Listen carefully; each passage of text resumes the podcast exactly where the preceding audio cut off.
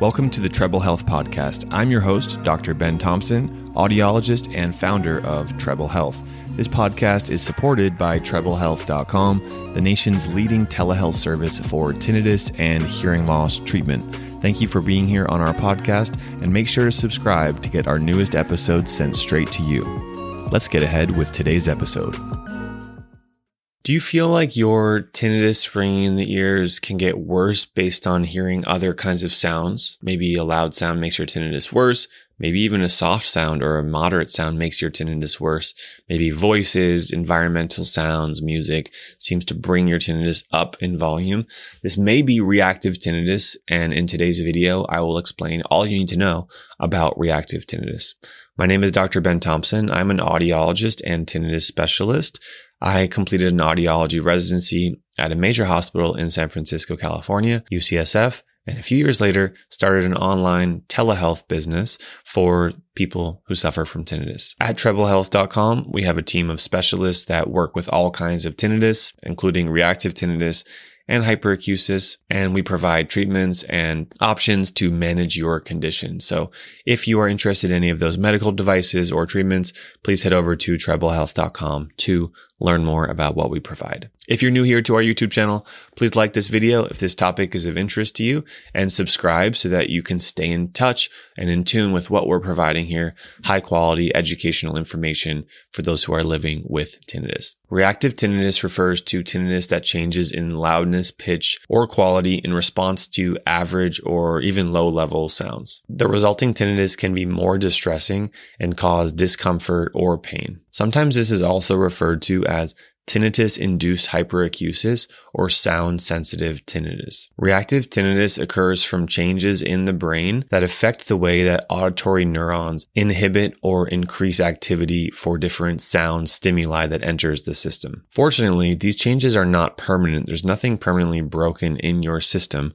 The brain is very adaptive and therefore can respond very well to therapies or treatments. True reactive tinnitus is quite rare as most kinds of tinnitus don't worsen with the presence of external sounds. It's very important to not self-diagnose yourself with reactive tinnitus because if it only happens occasionally or mildly, then you don't want to put yourself in the bucket of I have reactive tinnitus. Sound therapy won't work for me. Nothing's going to work for me. First of all, that's not even necessarily true, but it's also just important to be mindful of self-diagnosing yourself with a certain condition. It's estimated that anywhere between 12 and 63% of people who have tinnitus also experience hyperacusis or what's called decreased sound tolerance for average level sounds. However, tinnitus does not necessarily worsen for those people who experience some sensitivity to other sounds. So hyperacusis means sensitivity to everyday sounds. Reactive tinnitus means my tinnitus gets significantly louder consistently when I hear everyday sounds. If you have reactive tinnitus, then the worsening of your tinnitus can lead to negative emotions and reactions, of course, and that can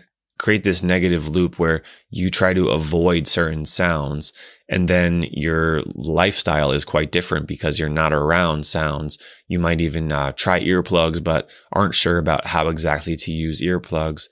And all of these factors make it difficult for someone to manage reactive tinnitus on their own. I believe that a professional like those at Treble Health on our team can step in and really guide you through this process because if you do have truly reactive tinnitus, then it's not easy to manage it on your own. And there are real resources to help you. Unfortunately, avoidance of sounds like the use of earplugs can accidentally make this condition worse because your tolerance for everyday sounds becomes more sensitive and less tolerant. So it can create this negative loop of trying to avoid sounds to not trigger your reactive tinnitus, but then your reactive tinnitus becomes more sensitive. And again, like I said, best to have professional advice and guidance through this process. This is a short break from today's video to announce the Tinnitus Guide by Treble Health. Do you want to learn about the newest tinnitus treatments and management tips?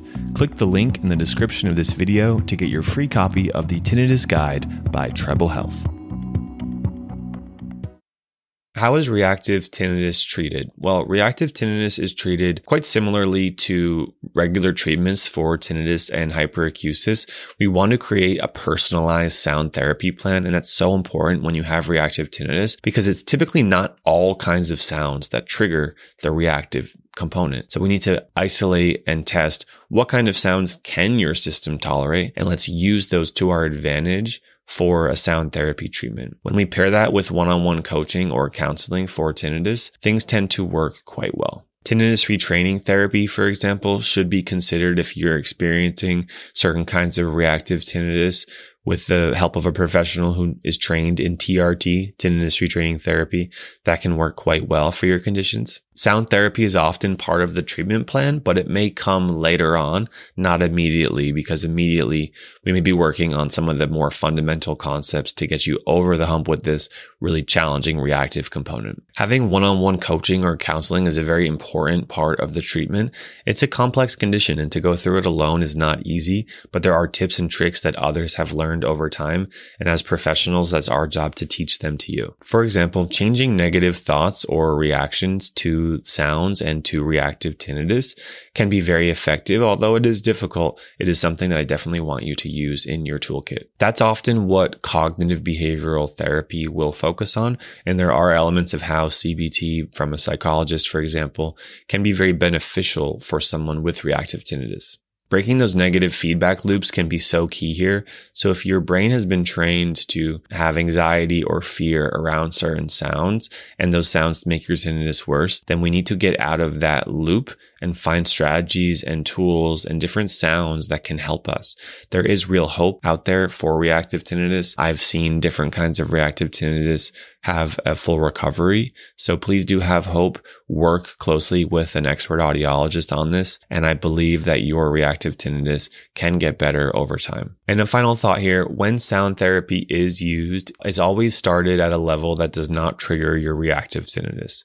That's our job to find sound therapies that can do And that's where we would start. We would gradually consider increasing the level of sound therapy over time or the duration of use. Gradual exposure to those sounds over time trains the brain that sounds are not a threat. Sounds are not dangerous and we do not have to be hypersensitive and overreacting to them. Again, this is not a mental reaction. This is a physiological brain reaction. So that's what we're trying to retrain over time. And that can absolutely happen. Sound therapy may need to progress slowly. Different people can have different speeds of improvement with it. So be patient work with an expert on our team at Treble Health, and I have confidence that we'll be able to help you if you do have reactive tinnitus. Even though reactive tinnitus will respond slowly to treatment, the treatment is there, the treatment exists. I interviewed an individual on our YouTube channel here who dealt with hyperacusis and reactive tinnitus for about two years. And it was a severe case, but he improved and he's working his job. He's back to normal. He kept working and he kept his job during the whole process. So